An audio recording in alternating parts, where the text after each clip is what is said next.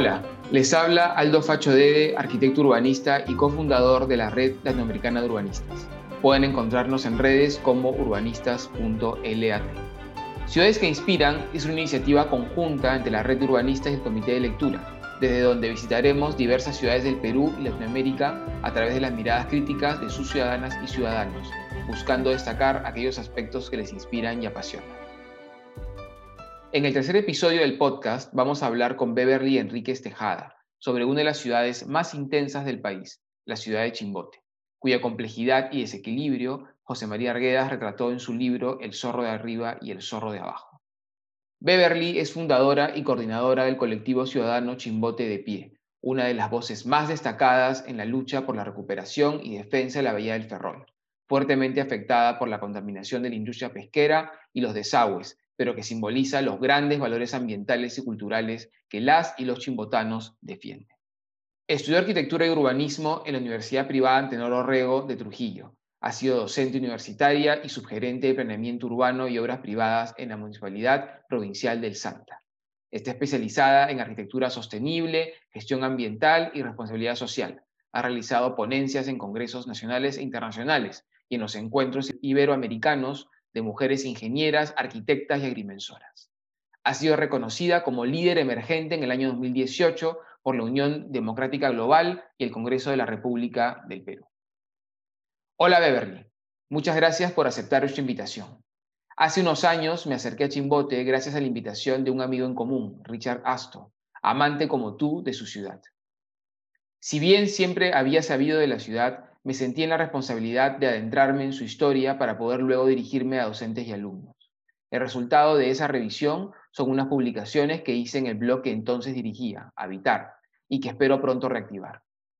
Sin querer robar protagonismo a tu exposición, quiero decir que Chimbote simboliza la complejidad de nuestro país, un paraíso ambiental que, por su ubicación y riquezas naturales, fue uno de los mayores centros de producción siderúrgica y pesquera de los años sesenta y setenta. Y que, por la mala gestión territorial y urbana, ha visto arrasados sus ecosistemas. Pero Chimbote es mucho más que eso, y sobre todo es lo que sus ciudadanas y ciudadanos luchan por construir y recuperar. Cuéntanos un poco de esas cosas que te inspiran y te motivan a defender tu ciudad. ¿Qué tal? ¿Cómo están? Hola a todas y a todos. Muchas gracias por la invitación. Chimbote es una ciudad con mucho potencial desde donde lo mire, ¿no? Personalmente, tengo a Chimbote plasmado en mi mente como un como un gran paraíso, como tú lo mencionaste.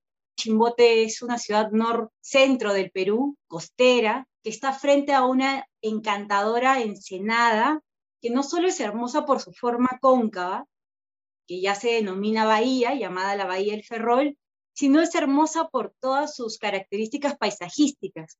Quiero que te la imagines, y se la imaginen conmigo, una ensenada cóncava, delimitada en sus extremos por un cerro, al lado norte, que la ciudad lo ha convertido en un gran mirador natural para observar esta maravillosa bahía. Al lado sur tenemos la bahía delimitada por una península, llamada la península El Ferrol. Ella está habitada, y aunque muchos no lo saben, por cientos de lobos marinos que utilizan muy bien los espacios escalonados que forman los enrocados de esta península. Además, la península cuenta con lindas playas, una de ellas se llama La Poza, y con parques líticos, parques de piedras, ¿no?, talladas por la naturaleza.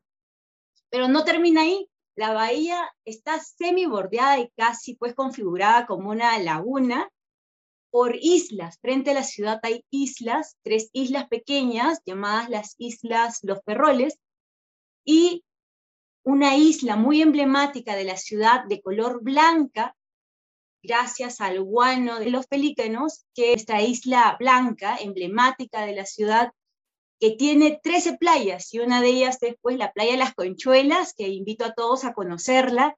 Esta playa tiene un sedimento de conchas pulverizadas, a ello se refiere el nombre de playa Las Conchuelas, y pues termina de bordear y semicerrar este mar denominado bahía, ¿no? Esta bahía es realmente mágica e inspiradora. Es uno de, lo, de los motivos por los cuales pues, yo estoy dentro de una lucha social, pero no solo inspira este ornato natural o creación divina, sino también te motiva el hecho de ver la realidad actual de, de ver, de sentir esa crueldad del hombre ante la naturaleza, ¿no? De poder dañarla, ¿no? Depredarla, contaminarla, y visionar y saber que esto no es normal, ¿no? Realmente la ciudad está de espalda a este ornato, a esta creación, a esta naturaleza, vertiéndole todos los desechos y desagües de la ciudad. Al saber que esto no es normal, al ver pues esta humillación, eso también motiva a que tú puedas lograr revertir o solucionar, ¿no? Y, e involucrarte en este daño ambiental y daño también social, ¿no? Porque acá todos nos, nos vemos realmente afectados. Entonces me motiva esta imagen que tengo tatuada en mi mente desde que inicié y participé y me integré a esta lucha, esta imagen de la ciudad en armonía con su naturaleza, ¿no? Que nos va a traer pues mucho, mucho bienestar social.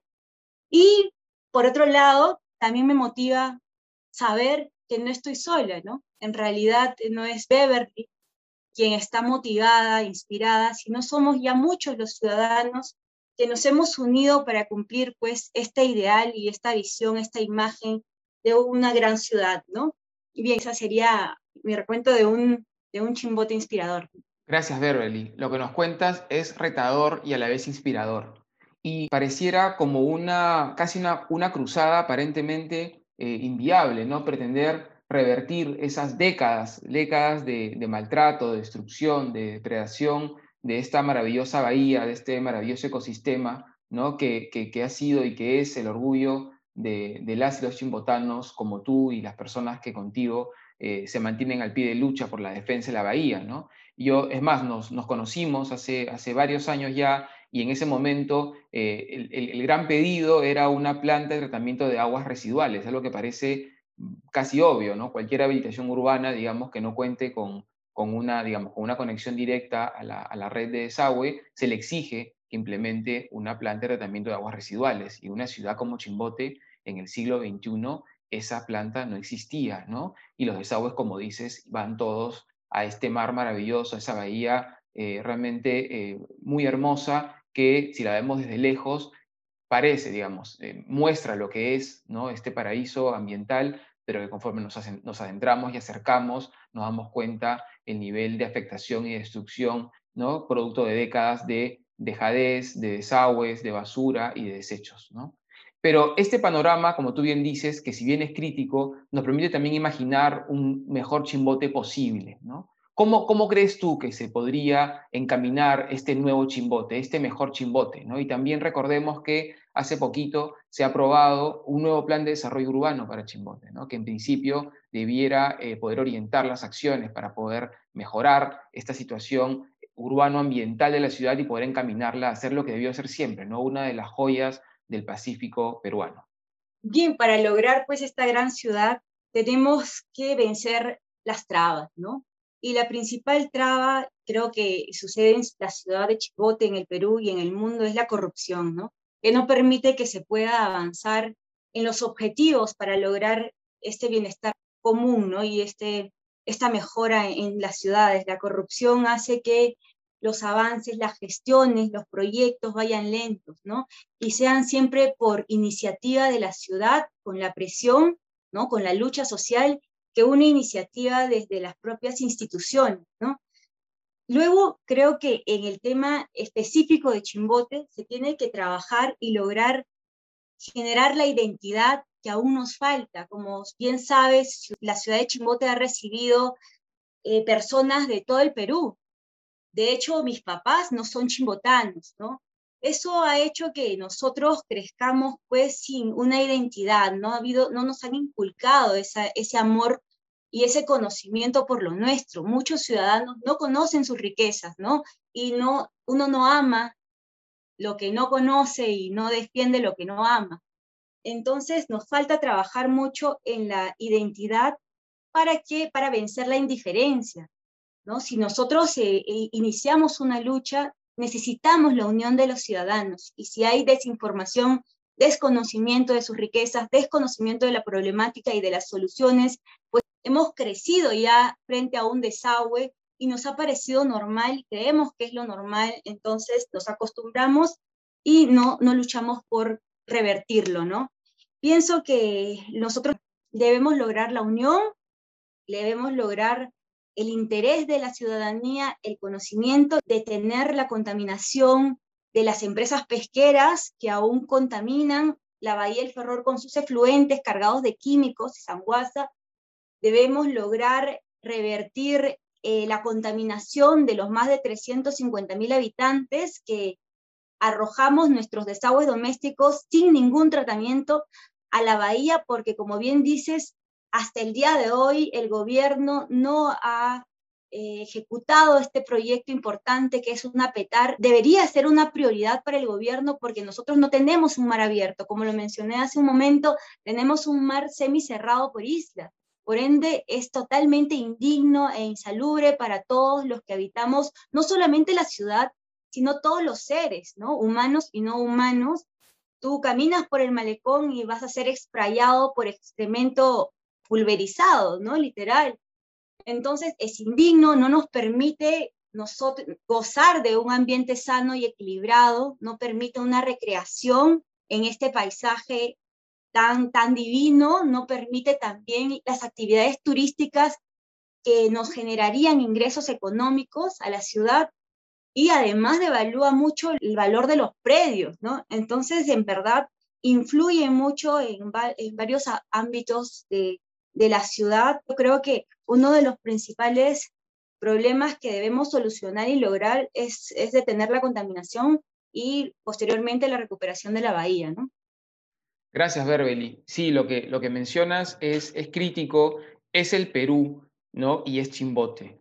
También es importante que los y las peruanas aprendamos a valorar nuestro territorio y nuestro paisaje, ¿no? Eh, muy frecuentemente admiramos imágenes, espacios de otros países, de otros continentes, y los, y los vemos, digamos, con, con cierta inspiración, con cierto deseo de decir, ah, me encantaría estar ahí, qué hermoso paisaje, qué lindo, ¿no?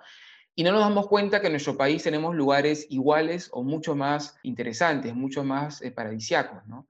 La Bahía del Ferrol, como mencionas, es un, es un, es un espacio eh, natural con un potencial maravilloso. Es una bahía, bahía semi, semicerrada, como tú dices, ¿no? Armada entre estas dos formaciones, ¿no? Esta com, como colita de ballena, ¿no? que, que, que arma estas dos bahías. Eh, y, y, y que incluso en su momento, en su origen, cuando Chimbote realmente se, se crea como, o, o empieza a desarrollarse ya como una ciudad, fue vista como un lugar de descanso, ¿no? De veraneo, como un lugar con un potencial turístico enorme, ¿no? Claro, eso fue arrasado, como tú bien has mencionado, por también esta maravillosísima eh, riqueza que tenemos, eh, pesquera y también mineral, que finalmente terminó por eh, destruir, por superar lejos y por finalmente tapar, ¿no es cierto?, esas otras posibilidades de desarrollo mucho más equilibradas y acordes con el medio ambiente. Beverly, cuéntanos un poco cómo Chimbote de Pie plantea revertir esta compleja problemática. Bien, Chimbote de Pie es un colectivo ciudadano creado específicamente para revertir la problemática compleja de la recuperación de la bahía. Es, desde ya, pues, es un problema grande, como, como le dices, histórico, y nosotros en el proceso de querer recuperar la bahía nos dimos cuenta que en realidad teníamos que empezar por detener la contaminación, así que tuvimos que evaluar quiénes eran los contaminantes principales, ¿no? Es la ciudad con los desagües domésticos, son las embarcaciones que se fondean dentro de la bahía con sus desagües y desperdicios eh, del barco, ¿no? De estas embarcaciones pesqueras, y también pues los efluentes de las fábricas. Para ello nos hemos trazado tres objetivos: lograr la construcción del habitar para los desagües domésticos, lograr el cumplimiento de la norma ya establecida, que es el Plan Ambiental Complementario Pesquero para las fábricas, y lograr un plan integral para el recojo de los desperdicios sólidos y líquidos de las embarcaciones fondeadas. Pero además nos planteamos un cuarto objetivo, que yo creo que es el principal, que es lograr informar, sensibilizar y concientizar a la ciudadanía, ¿no? Para que ella pues deje de darle la espalda al mar y se sume, sume esfuerzos para poder lograr los objetivos, ¿no? Esos son los objetivos muy concretos del colectivo ciudadano por los cuales pues venimos trabajando voluntariamente para este propósito, ¿no? Detener la contaminación y luego la recuperación de la Bahía del Ferrol. Muchas gracias, Beverly. Me gustaría acabar esta, esta conversación eh, con un mensaje inspirador que quisiera dejarle a nuestros oyentes, ¿no? Para que puedan, para que se animen a encontrarse y a encontrar su identidad urbana en las ciudades que construyen y habitan. Mi mensaje sería, o un llamado sería, para todos los ciudadanos, para todos los peruanos y para todos los seres humanos que habitamos el planeta, que se involucren en, en luchas, que se involucren en poder sumar esfuerzos para revertir los daños a nuestro hogar común, ¿no? Yo creo que de repente no podemos salvar el mundo, pero sí podemos influir en cambiar nuestro contexto más próximo, que son nuestras ciudades. La naturaleza definitivamente se lo merece, ya que por ella pues, nos nutrimos, nos vestimos, nos cobijamos, ¿no? Cubrimos necesidades básicas como las más superfluas, así que ese sería mi mensaje. Muchas gracias, Beverly, por tu tiempo. Como sabes, desde que te conocí, abrazo y abrazamos la defensa de la Bahía del Ferrol, que es la lucha por un derecho no solamente de las y los chimbotanos, sino de todas y todos los peruanos. Un espacio tan maravilloso depredado por décadas y que cuya recuperación es posible gracias al esfuerzo de organizaciones como la que lideras. A quienes estén interesados en conocer más sobre los temas tratados, les invito a revisar las páginas de Facebook e Instagram de Chimbote de Pie y los ensayos que publiqué en el año dos mil dieciséis en el blog habitar-medio arc punto blogspot punto com. Por mi parte, me despido hasta una nueva visita a aquellas ciudades que nos inspiran y apasionan. Muchas gracias por escuchar.